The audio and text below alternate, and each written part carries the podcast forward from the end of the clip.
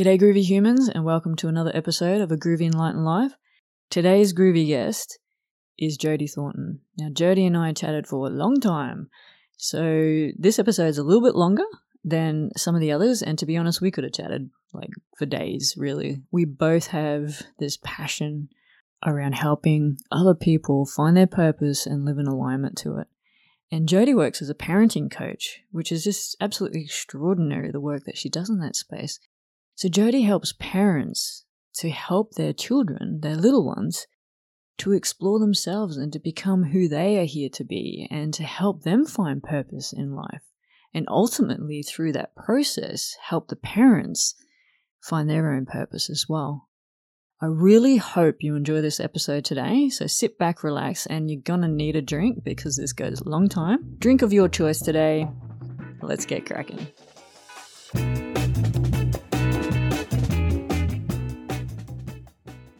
Today on the show, we have a special guest, Jodie Thornton. Welcome to the show, Jodie. Hi, Maya. so, how about you just tell us a little bit about yourself and what service you bring to the world? Yeah, so um, I am a parent coach. I work with uh, parents, predominantly with children under the age of six, and I, I really focus on the emotional development of children in how that shows up in how they create lives that they love. So that is everything from how does that um, relate to, or how does their emotional awareness relate to how they know and are confident in themselves? how does that relate to their ability to have healthy relationships with friends and siblings and their parents and then what does that mean for them in like once they really know themselves well what does that mean for them in being able to ch- like actually create like choose and create the kind of life that they um, would really love? So whether that's you know becoming a high flying executive versus whether it's running your own business or becoming a nurse and entering into the care um, industry it's really about getting i think that if we can get as many people as we can following their own path and knowing deeply that they are on their own path then i think that the world will just sort itself out like absolutely there's a lot of work to be done but i think that that work to challenge all of the issues that we're so aware of at the moment about how the world works I think quite a lot of those will be very, very simple if we have everybody, um, you know, really in a life that they love. Mm, absolutely. So, you did you say you were working with people under six, children under six? Was that right? Yeah. So I work with the parents. I don't do yep. sessions directly with. The okay. Yep. Um, but um, my clients are typically their children are under six years of age. Okay, rightio. So you're working with the parents to, I guess, develop the children um, on the right path or get them to express themselves in their own unique way? Yeah, so normally we'll start out because because of the way parenting is in our culture. There's a lot of you should know how to do this, and a lot of um, you know uh, we have a lot of parents who will be trying to follow all the books or trying to follow everything that they're supposed to do. And so often there's like a bit of shame and stigma around getting help with parenting. So what that means is it's very rare for me to get a client saying everything's going fine, but I just really feel like I want to make sure that they know how to be confident in themselves or something like that. Normally, what happens is that people will hit a stage where things are really tough. So that could be sibling issues. It could be um, the child is getting having tantrums and having really out of control emotions, or it could be friendship issues. So like they're, they're struggling at school to have, um, or even at daycare, to be able to speak up for themselves, or vice versa. They're a really intense person and they don't know how to allow space for the other person. So it'll be one of these kinds of issues that will come up that will be the kind of um, the trigger for a parent to say, actually, I feel okay about getting help about this. And then, but if you're the parent who thinks everything's going fine, I definitely want to hear from you too. um, yeah, so we'll start with one of those issues. And when we start looking into that, it really comes down to three core concepts. One is knowing what you need, which your emotions give you information about that. And then also being able to recognize what other people need. And then being able to practice the problem solving, the skillful problem solving to get everybody's needs met at the same time. Mm. And so, regardless of whether we're starting out with, you know, it takes seven hours for us to get out the door in the morning, or, you know, siblings are having difficulties solving um, arguments without fists, or, you know, whatever the issue is, it comes down to those three concepts. And those three concepts still hold true when we start to look at a 17 year old trying to work out what career path to take or um, a 20 year old trying to work out how to shift the relationship dynamic with a boyfriend or you know like all of those those concepts kind of run um, throughout life. Mm, okay. So you've got parents coming to you because of something going on with the kids. Do you find that it's it's really um, more self development for the parent themselves? Like you actually work a fair bit in that space? Yeah so um, it's it, it is something it's kind of one of those tricky concepts where you kind of say often yes but it doesn't have to be. So and the reason i say that is that sometimes for parents our focus on ourselves has to be elsewhere. So sometimes we've got our own things that are not due to parenting, not to do with parenting that are going on that need our attention. And other times, the stuff that needs to be worked on might feel like it's big and I don't want to go there just yet and so we can we can support your child completely without looking at your own stuff if that's where you need to be. But for most people what they see is that as soon as we start working on the stuff for the kids they see that life actually gets easier not harder. And so they're like well do you know what? I'll have me some of that too. Yep, yep. and so like kind of naturally so long as you're not in a space where you've actually got quite a lot going on in yourself and there's just not space to be looking at your own development in this space um, if, you, if you're not in that space, then what happens is you just naturally start to see the parallels. Well, actually, if I see how my child relates to that person, that actually mirrors the relationship I have with my sister, or mm. you know mm. those kinds of things, and uh, that kind of just naturally brings up all of our stuff. And then we'll do both. So we'll talk about what does the child need, and then we'll also talk about what does the parent need, um, and how can I support them through their growth as well the best thing about that though is that kids actually learn so much faster than we do. Mm, yep. Because partly it's a neurology thing because um, neurologically kids are um, their brains are not really as fixed. No, no brains are ever fixed, but the kind of the most stagnant you become is from the age of 25 onwards. So the younger the child is, the quicker that the easier it is for them to learn. Mm just neurologically. And then the second part is that they don't have decades of our cultural crap sitting on top of that neurology either. Yep. So our kids will just learn so fast and easy. Like that, they'll it surprises parents all the time how quickly they can learn. Whereas us parents, we kind of need to unpack some of the old stuff before we can move forward. Mm. Yeah, okay. So, what are you seeing out there when it comes to, I guess, parents living their purpose or not living their purpose once they've had children? So, it's a variety of a variety of things going on. So, I see a lot of parents who, once they have, once they've kind of had their last child, they'll start to think about, well, what is it that I'm here for? And it kind of happens when when motherhood comes along in particular, a lot of the um, a lot of the things that we accumulated that we thought were part of our identity but actually weren't, they get taken away quite literally by the lack of time and sleep. like literally just the you know the factor of I am totally in service to this other person and I have to get rid of anything that's not 100% necessary and sometimes things that are necessary. And then, so when we kind of move through that sleep deprivation stage, you start to think, well, I, you know, I kind of want to pick back up some me, but actually, I don't know if I'm that same person I was before I started having kids. And so that can then start that conversation with them about, well, hang on, what is my actual purpose? What is it that I want to contribute in this world? And and that can often be um, you know a blessing and a curse the timing because it can go from um, a part of like a real strong sense of actually that what I was doing before is not my purpose and now I have a, a clearer understanding. But it can also be a really great way to fall into resistance.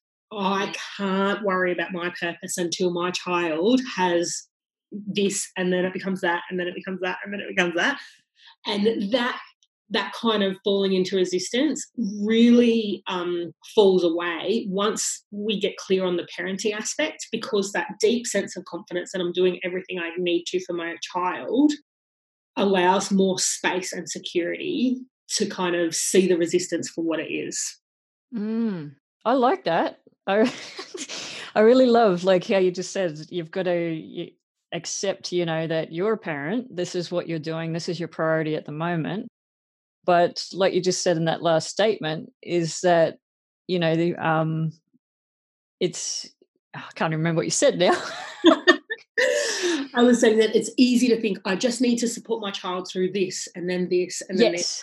you know like it might be starting school or they've got a behavioural issue or there's a something else and I'll I just don't have the time because I'm a mum and then you know that kind of can be seen for what it is when we have that deep confidence that our parents confidence that's what I was chasing yeah so when we have that you know we discover that deep confidence that I'm I'm actually providing for my child and that's okay you know, mm. and accepting that. And then uh, that allows that space, like you said, to be created to then pursue, you know, what it, what what's it all about for me? Who am I really now? You know, um, because like you said, it could have changed over time. Absolutely. And often does, you know, like uh, these days, and when I say these days, I'm talking like the last 18 months or two years, I kind of see that our purpose doesn't change but how we express that purpose does change. Yep.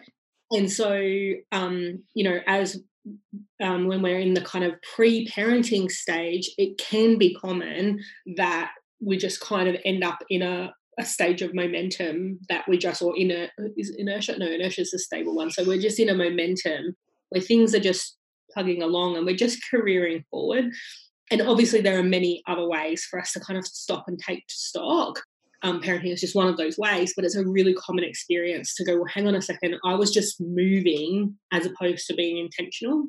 Mm, yeah, exactly. Yeah, you get into what, well, I call it autopilot. Mm. You're living life on autopilot. You're just turning up every day, dealing with whatever happens to be there, or it's the same repetitive thing every mm. day, and you're not seeking, you know, what it is you really want to be doing. Mm. And sometimes it can be sneaky, like particularly for people like myself who have a perfectionist streak. You can be setting really good goals. Like you can be setting goals, you can be meeting those goals, you can be striving towards things that seem important, but it's not until you have um, you know, uh, whether it's time or space or some kind of stimulus to make you stop and think whether those goals are actually aligned to what you want to create in the world. So it can be kind of tricky. I mean, sometimes when you're in an unfulfilling momentum, autopilot can feel quite um, numb and and awful. Whereas when your autopilot setting is continually setting goals and meeting them, it can feel good until you realize this is not the path I want to be on. Absolutely, I agree with that. I lived that. me too. I got, I you know, for me, I got to a stage where it was like, I actually my job wasn't that bad. It was just. I wasn't enjoying things anymore. Mm. There was something else wrong, and yeah, you're living on this autopilot, and you go, well, where is the ceiling now? Like I've, what do I do next? This is not where I wanted to be, you know. So let's talk about just a random scenario because we talk a lot about, I guess, living um, to our soul's purpose or finding our soul's purpose and living to our highest potential. Um, that's what we talk about a lot on on this podcast. So let's just say someone's, you know, they've they're a parent, they've got some little ones around, and they always dreamed of doing something in their life, you know, and and it sort of got put on hold. Uh, they became a parent, and you know they they know they want to be living more in alignment to that or they want to try and find out and discover what that is now for them what sort of little i guess steps could they take um, to move them towards that mm. so i i think when when you reach that stage when you're already a parent, when you start to think, you know what, I've always wanted to do, whether they have an idea or a vague idea of what that might be, or even no idea of what that might be, I actually think the first thing um, to look at from a parenting perspective is really understanding what it is your children need from you so as you don't fill your entire life with things that are not necessary.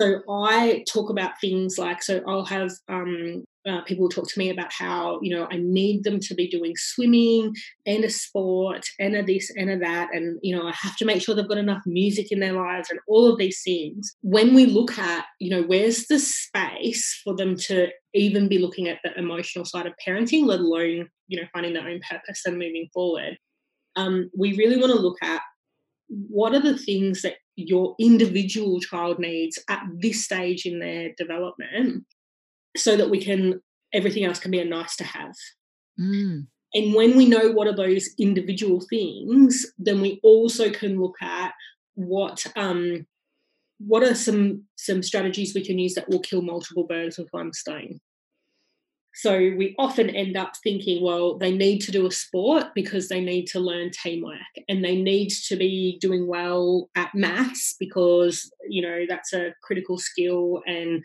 underlies so many other subjects. And there's all these different, well, that we look at what is the benefit of the activity. Mm. And that, yes, that benefit is important for all people, as opposed to what does my child need right now? And so then the first thing when I work with people is we we actually look at um, what is going on for their child in that moment, and then in the course of addressing that, we develop the skills to be able to look at that ongoing. So you don't need to come back to me every time you know your child reaches a new stage, but you need to know how to look at okay, well this is what's going on for my child. How do I know what's important for them and get them that? Um, and as I say, because there's a couple of reasons we want to minimize the, the number of things on the to do list. One is, as we say, finding that space to follow your own purpose. But the second, the second one is a lot of our emotional processing happens when there's space. So if we have no space in our week, there's no space for either you or your child to actually allow whatever's sitting there ready to bubble up. Um, that needs some space to come up. And the third thing is they've got no space, you have no ability to be responsive. So if you recognize that something is needed or not needed anymore, without that space, without the confidence to be able to say, okay, of the things that we're doing, these are the ones that are necessary, it just leaves you feeling like you're not in control. And if you feel like you're not in control, in my experience, that makes it almost impossible to follow your own purpose. Mm-hmm. if you feel like you don't have, and, and control is probably a strong word, but at least agency maybe is a better word. Like if you don't feel like you have the ability to create what you want in your life, then following your purpose will just feel too big. I just I can't create something that big because I can't even create, you know, a week where we don't end up you know, um, with no sports uniforms clean and, you know, all of that kind of thing. And it really, it's a funny example, but it, it is one of those energetic things where if you are feeling weighed down by the inability to just have a normal routine, then you can feel weighed down in your purpose work as well. Mm.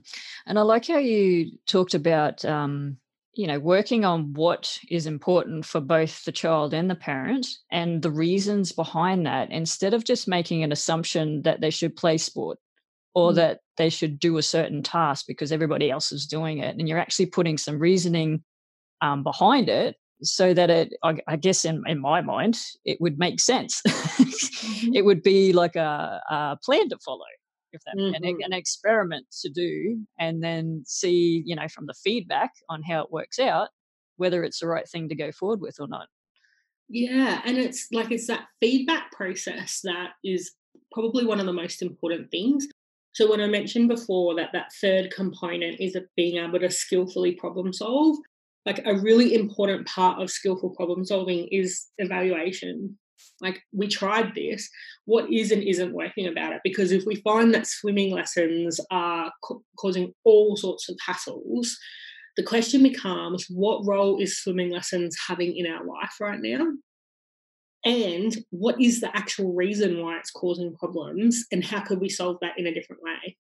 So for swimming lessons in particular if the issue is water safety you can easily teach your kids water safety just by being in the water together um, you know, it takes some strategic thought, but you don't have to be a swimming instructor to teach water safety. I definitely recommend looking at some, um, you know, resources to make sure that you know what you're looking to teach. Um, but you, it doesn't need to look like the typical swimming lessons. And then also we look at well, at what stage of my of their lives is this critical? You know, we definitely want it to be early so that they have water safety, and you know, if they're going to friends' parties or all those kind of things um, but it's really not something that you know has a particular deadline either. So if life is too much right now, we can just put that on the priorities list to have a look at later. Mm, yeah, and you mentioned I think the overwhelm. So I guess you know how do you see things like burnout and overwhelm and that frustration that parents are feeling and i guess how is it limiting them from staying connected to their purpose mm. i watched a um, YouTube video that has stayed with me forever, and it was David Whyte, the poet, and he was talking about how that the antidote to exhaustion is not rest.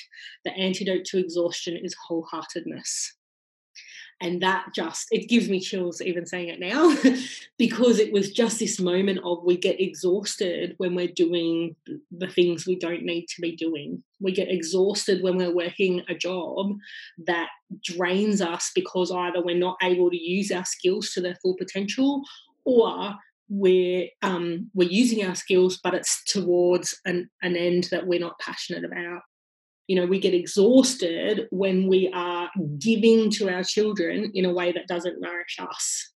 There's this perception of parenting that it is all a one way thing and definitely there's responsibilities with being a parent that require you to be giving but the at the end of the day i want everybody to be parenting in a way that anything that they're giving to their child is given out of a sense of um, I benefit from giving this contribution, as opposed to my child needs to take from me what they need and whatever's left is for me. And I think that that's it's such an important thing when we start to think about the exhaustion and how that gets in the way of our purpose. Is that the the Western culture now, and I always like to qualify it for the Western culture because I don't know what's happening in Eastern cultures yep. in this generation, but certainly in the Western culture right now, there's this idea that um, you know we we we give, and then um, if someone's really important to us, we need to make sure that they're happy. And so we give and give and give and give and give. Now that that's basically a formula for a relationship. And if we tell our child that if you love somebody, you must give everything that you have, then that forms their kind of view on relationships that I love them, therefore I have to give them everything that I have. And it's definitely something that I struggled with for many, many years was, you know, this idea that I didn't have enough to give. Once I recognized that it wasn't just about, you know, a lot of people talk about fill your own cup first. I don't agree with that. Um, not because I think you can pour from an empty cup, but I think that the concept of pouring is the problem. Mm. I'm not giving from a limited set of resources that allows my child to then be filled up. Uh, what I want is that all parenting interactions to be something that we both leave with full cups. Mm. Like the regeneration happens within us, not from the gifting. And that we we are as I interact with my kids, when I finish that interaction, I want both of us to feel full, not that I've poured and you know some magical, you know, like hate is when people say, Oh, you just need to have more time for self-care, you need a break. I'm like, that's great. A, a lot of people can't afford that or don't have the support to do it. And secondly, if I go and fill myself, the classic example I give is if you go upstairs and have a big bath and you come, you feel fantastic. You come downstairs and then one of your kids puts a yogurt hand on your beautiful clean nightie, you're back to square one. Yeah. you know, it's not, you can't fill up a cup enough to cope with the concept of I'm giving and just being taken from. Yeah, I love that. I love, I absolutely love love how you describe that whole entire thing about especially about the giving we seem to think we have this limited resource mm-hmm. that and then you're pouring it out and all of a sudden you're empty it just doesn't work that way if if it's if you've got that alignment and you've got that flow happening, there is no empty and there, you know, it's just always there. It's not coming from your own personal energy either, is probably, you know, some of the things I talk about. So mm. that's fantastic. I love it. and I'd like to just talk a little bit about gender in that space as well. Mm, absolutely. I don't, I don't have a lot of expertise in um, uh, uh, anything outside of male and female gender. So I can't talk about how this works for genderqueer and non binary people. But from the typical male and female roles, if we think about what we teach girls, is about how they should be attuned to what other people need and they should be able to nurture and give no matter what the other person needs, they should be able to tend to that person and sacrifice themselves. We teach boys that they should be the fixers, that they should, if someone has a problem, you should fix it and you need to provide safety and security. So when we come to adults, if you're a parent, you're a mother or a father, and your concept of relationship falls into this, where's the space for your purpose?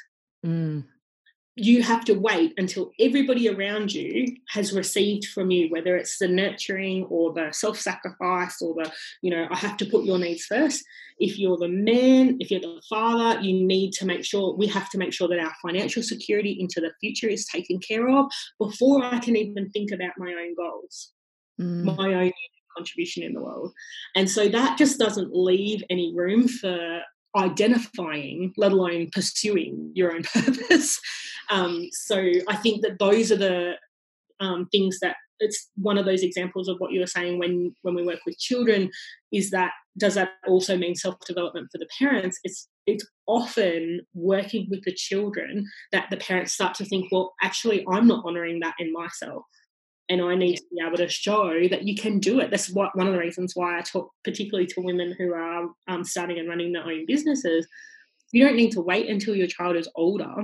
Your business might look different now while you've got kids under five than you will when your kids are grown, but you don't need to wait until they're older to follow your purpose. Mm, yeah, absolutely. And I totally agree about that, you know, the male and female perspectives and what is still getting taught today Mm-hmm. Um, even though we have probably, I would like to think we have a broader perspective and understanding of of life and things these days, but we still have those very gender um, specific roles that are still playing out. And you know, I mean, what sort of advice can you give to people who find themselves in that place? Like, what can they do about that? Like, so I think that the first thing that is a little bit of a mind bend, but is kind of the foundational piece, is that if we follow our moment to moment needs, we will end up in alignment. And the reason I say it's a mind bend is because for those of us who have been following, whether it's those gender norms or whether it's just the focus of I need for my career, I need to follow certain goals, or for my financial security, I need to have a plan, and it's all kind of developed at a logical level rather than an intuitive level. When we have that kind of structure for the world, there's always this concept of you need to deny at least some of your needs, if not all of them, in order to be okay. And it's actually the opposite is true. Now, the trick right now is that we're kind of dismantling that. You know, there's more and more awareness around what it means to, you know, even if you look at the Me Too movement, that's essentially looking at the idea of, do you know what, guys? You've been talking about how, you know, this, um, the treatment of women in the sexual harassment space needs to change. It's been decades, nothing's changing we're not coping with that anymore. We're just going to start dismantling things. And so I think there's more shifts in every area of life I can think of that we start to think, you know what, it's actually not okay for me to sacrifice myself. Mm. And now it's actually dismantling that within ourselves. So I even have it often myself. I notice it with my kids where if they're upset, I'm agitated by the fact that they're upset because, and I'm now at the point where I can I have a whole different level of understanding of what it means when they're upset. But I still have this deep belief that if they're not okay, I won't be okay. And even though the upset these days, because of what I do, is relatively minor, and I know in context it's fine, and I actually know that my kids, even as young as three, very capable these days about handling their own emotions. They don't actually require me to do everything for them in their emotional space. I still have a physiological response to re- having to remind myself that we'll all be okay. Just because they're upset doesn't mean that there's a crisis. Mm. and so that recognizing within yourself what is it that i need and following that moment to moment. The trick is in the dismantling of you know we can't all just quit our corporate jobs that we don't enjoy and you know hope to pay the bills next week.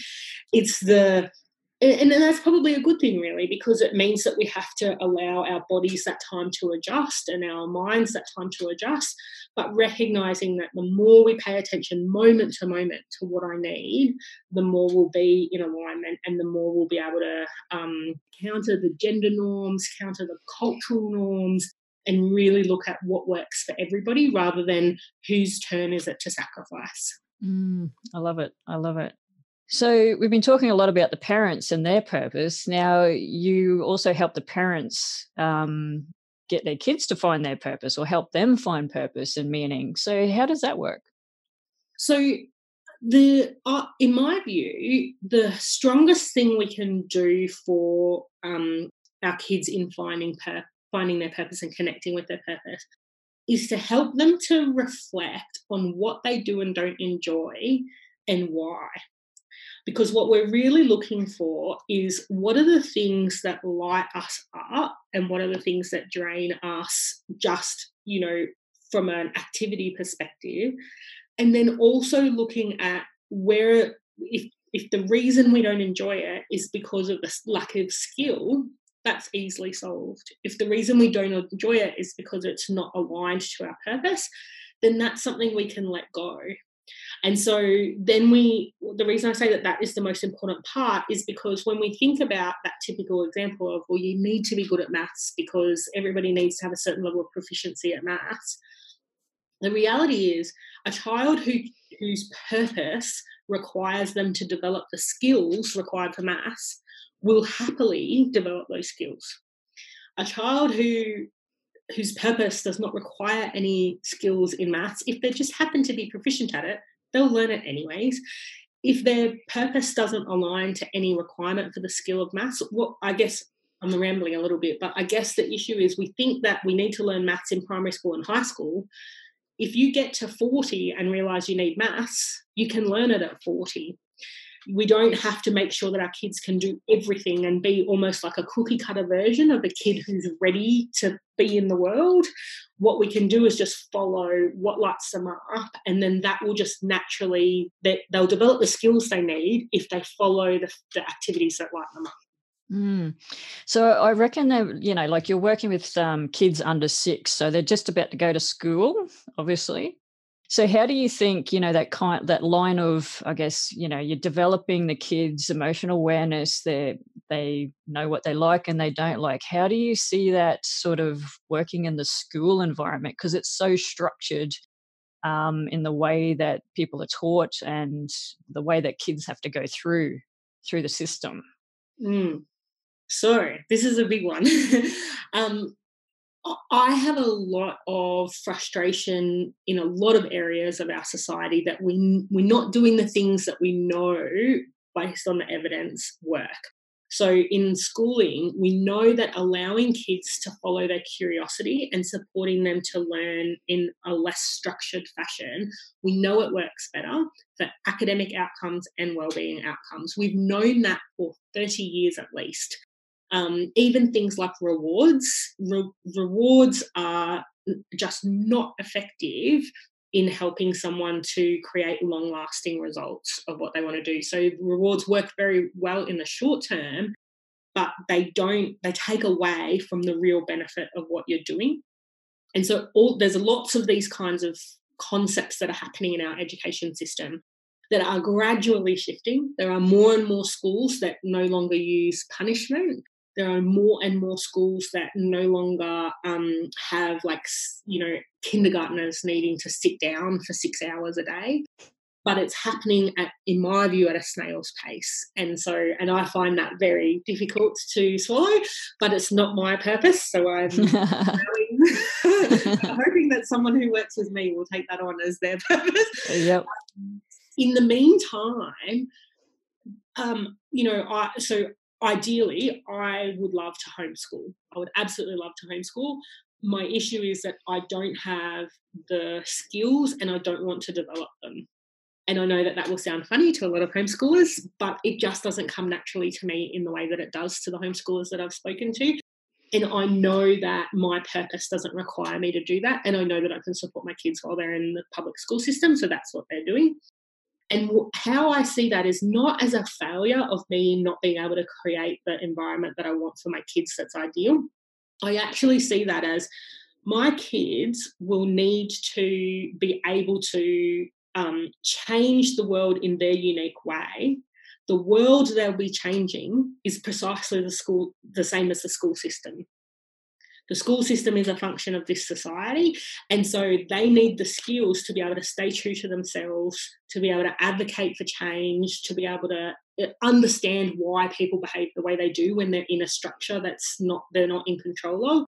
So all of those concepts they really need, and so how I handle that personally is that um, for my older children who are now finished school, I my skills were developing whilst they were in their school careers, but I always advocated for the teachers to understand where my kids were coming from, and I tried to help. This is something that my skills are much better now. Second time, second lot of kids around, but I've advocated to try to help them to understand why people behave the way they do, so that they can see that it's not really that the teachers are against them, but it's that they are participating in a system that they're not actively trying to change. And so we need to stand true to ourselves and advocate for what we need.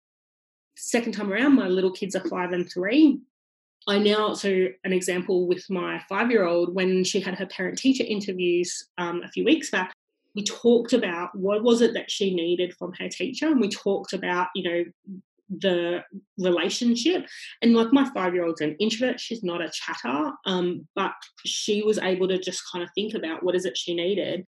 And then, you know, I asked her after we kind of worked through the stuff that I thought was important. I asked her, What do you want?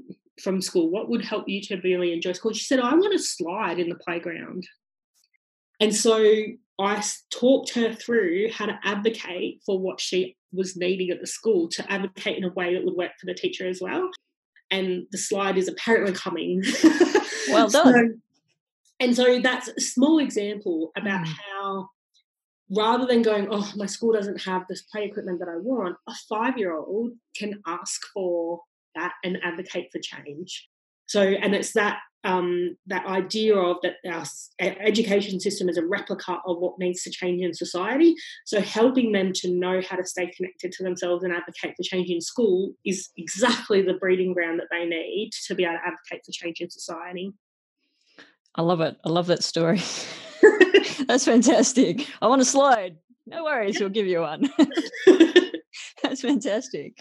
So I imagine, you know, like you're sending your kid to school and you know there starts to be the competition and perhaps the parent is starting to you know go oh my kid's not as good as the other kids. There could be some of that kind of thinking coming in what how can i guess parents settle with that? Because you described before about you know maybe your kid isn't a mathematician and it's not their purpose to to you know do that particularly well in maths or maybe they learn it later on in life whatever it might be for that particular moment.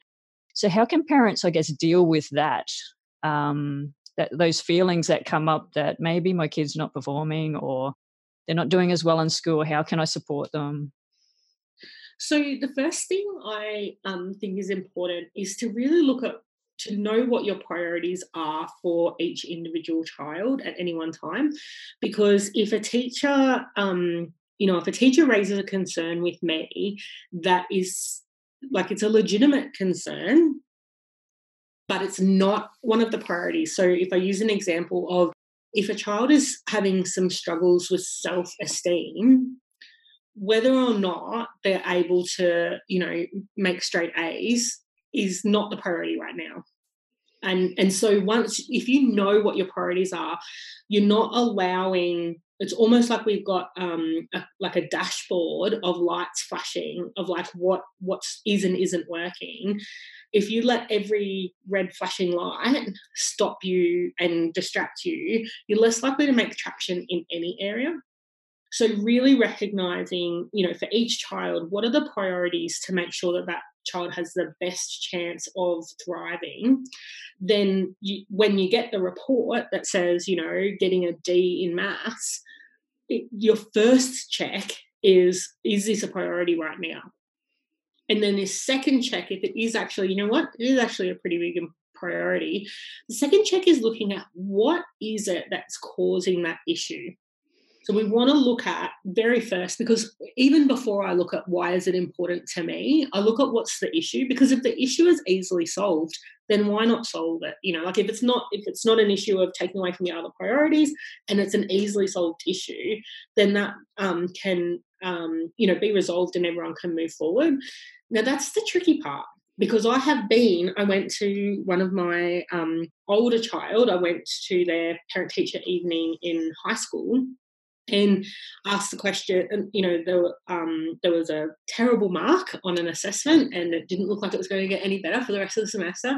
And i was saying okay so i need to explain to my child what like my child has no interest in this subject so i need to explain to them what it is about this assessment that is going to give them transferable skills that they can use somewhere else.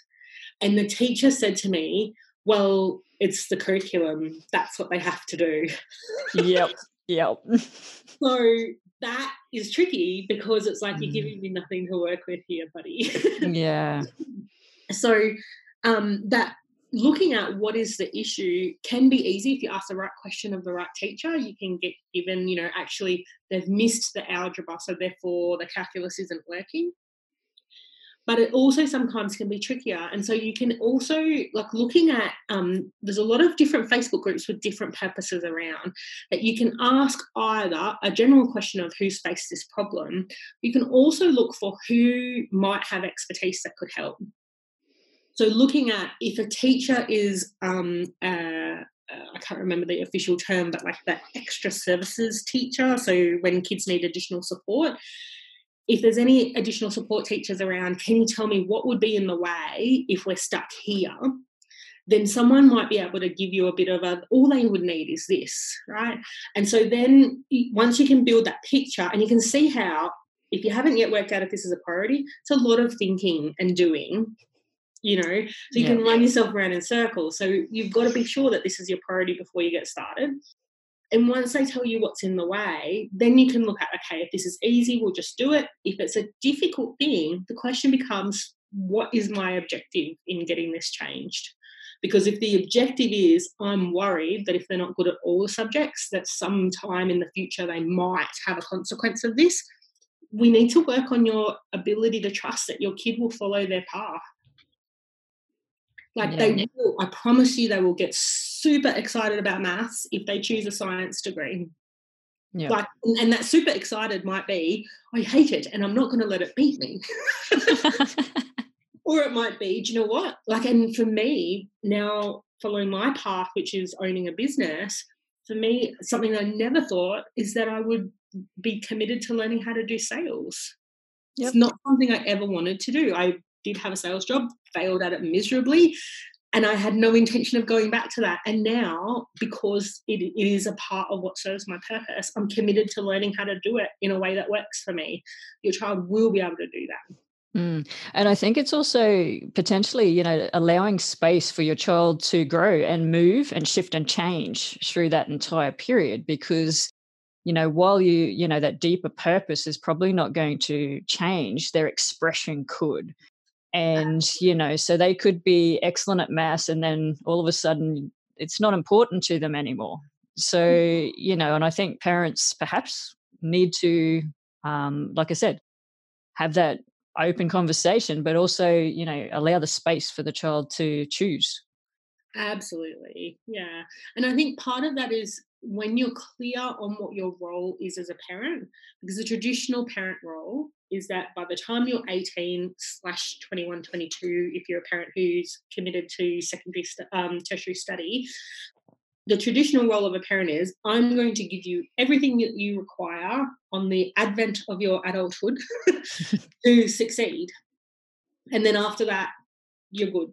Like I've mm. done my job, you're off, right? That's the traditional role, and it might not be as directly communicated, but that's a traditional thing. Like I have a, almost like a report card for myself. Did I teach them how to manage money? Did I teach them how to be respectful in relationships? Did I make sure that they were good at maths? Did I make sure they had enough marks to be able to follow what they wanted to do? Even to the point where a lot of parents will start to think, you know, have I um, encouraged you to follow the kind of career path that will be successful for you? All of those things kind of become like a, a tick box when actually a lot of those things don't have to be done by a particular age and if we if we know how to be the kind of parent that our child will see the value in the guidance and the value in the space held then the parenting doesn't stop mm. ever mm-hmm. and it's actually what i call parenting, the way I see parenting, is actually how I treat everybody around me. Because parenting for me is not a seniority thing. It's not like I'm the developed person and you're the underdeveloped person and I will help you. It's what can I contribute that will help you? What is it that you need? And obviously, when they're small, you also have to feed them. Yeah. but from a relationship perspective, it's literally what is it that would be of use to you and how can I create the kind of relationship that you will thrive in. I have that same approach with my friends, with my husband, with everybody I know. Um, so therefore, there isn't a deadline, and so that that that in itself creates a lot of space for our kids to be able to choose, and then go, you know what, this isn't my choice anymore, and that's okay. Mm, absolutely. And I guess the, you know, we talked about um, kids going to school and and maybe the report card doesn't, you know, isn't particularly good or something's come up. But what about those cases where, you know, report card's perfectly fine, parents think everything's cruising? What could parents be looking for that, you know, helps them in the development of finding their purpose and and things like that? I mean, in that case where there's no kind of symptoms of trouble, when we're looking for a child's purpose, we want to look at to what extent are they connected to their own drive versus external appraisal. So, to what extent are they choosing what they want to do based on, you know, what feels right to them, which involves knowing what's right feels right to them, and then also choosing to do it, um, versus my teacher told me my friends need me to my parents told me to you know so, so we're just having a check to see to what extent do they make choices that are about what's right for them and then look at how can i get what's right for me in the context of other people also getting what they need versus how do i serve everybody around me and then worry about myself when everyone else is fine and that um, you know again even even in young years we see gender roles there with kids um, you know very small children. We can see girls looking for is everybody else okay? Then i can look after myself. And for boys it's it can show up more as um, how does everybody else judge me? So, am I judged to be fast, or you know, for very small children, am I judged to be fast? Am I judged to be smart? Um, am I judged to be clever? So it's less about, and this is very broad gender roles, not necessarily fitting for every child, but it's that um, looking for uh, praise and um, elevation. Whereas for girls, it's is everyone else okay? So then we want to we want to shift for both of those kids we want to shift inwards to so a great question I love to ask is so sweetie, how do you know you like swinging? And really just seeing what comes out. Like the the trick is not expecting, you know, a deep and meaningful answer every time because sometimes you'll get, eh, look at those ants. Yeah. but noticing that even small kids can give really deep answers about, you know, my heart feels good mm. or I love it. I love the feeling in my fingers when I'm going fast, or you know that that, that looking for that uh, knowing in you that they are connected with what's important to them, even for small children, that can make a huge difference to how well they're attuned to themselves and, and will be attuned to their purpose. Oh wow, that's amazing when you just just described a couple of those examples, you know, the feeling in the fingers or or whatever. Mm. Like I kind of think of, you know, the younger uh, kids is that it might be a little bit tough to get those answers from. But if I guess you're listening for the right things, um, you'll pick it up. Yeah, and look, one of the things that I start with parents when, you know, particularly when we're starting with problem solving as opposed to let's kind of build purpose um, awareness, um, is actually just looking for like drawing their attention to what's going on for them. Because a lot of parents will say to me, Oh, my three year old would not know that they're feeling angry beforehand. I'm like, Well, they will if they know to think about it. And so a lot of kids actually are aware, they just don't talk about it because they don't have the language. And a lot of kids are not aware just because that's not where their attention is. So, pra- helping our kids practice to pay attention to themselves, which can be as simple as when you get angry about, about your brother taking your toy, where do you feel it in your body? Right. And so I notice for myself when I get frustrated, my shoulders come up and i it's easier for me to notice the body cue than it is for me to notice the emotional cue mm-hmm. because mm. we've all taught, been taught in this culture to not pay attention to our feelings yep. but when i've got the body cue that tells me okay i've got to pay attention to what's going on for me emotionally because i know that my shoulders are telling me what's going on so our kids can learn that same thing and it's much quicker for them to learn to follow the emotional cues um, so long as they, they know that that's um, something that's valuable for them to do with their time literally. Yeah yeah that's wonderful. Mm. So thank you for your time today Jodie it's been an amazing chat. Is there any last words of wisdom that you have for us today oh the main one is there's always a way to achieve the same goal, like a million ways to achieve the same goal. So, whether that's a parenting issue, whether it's following your purpose, whether it's your child following their purpose, is always a different way. And if anyone tells you that if you don't do something, then your kid's not going to be okay, you can tell them that they do not know what they're talking about. In a very polite way. yes, yes, absolutely. You can smile, nod, and walk away. I just got this feeling that you were going to swear then for a little minute, but I could be wrong. no worries. Thank you again for your time, Jodie. Thanks, Maya. Hello, can you hear me? Are you still there? If you're listening to this right now, can I just say thank you and I applaud you for getting this far. It was a huge episode. It was an epic episode, and there was so much more to explore. And I truly applaud Jodie and I applaud everybody who's working in the space of helping the next generation, helping the next generation explore who they truly are, to help them find their purpose and to live a life aligned to that. This is an extraordinary work and I absolutely love it. And if you're out there, please get in touch with me because I'd love to hear your stories as well.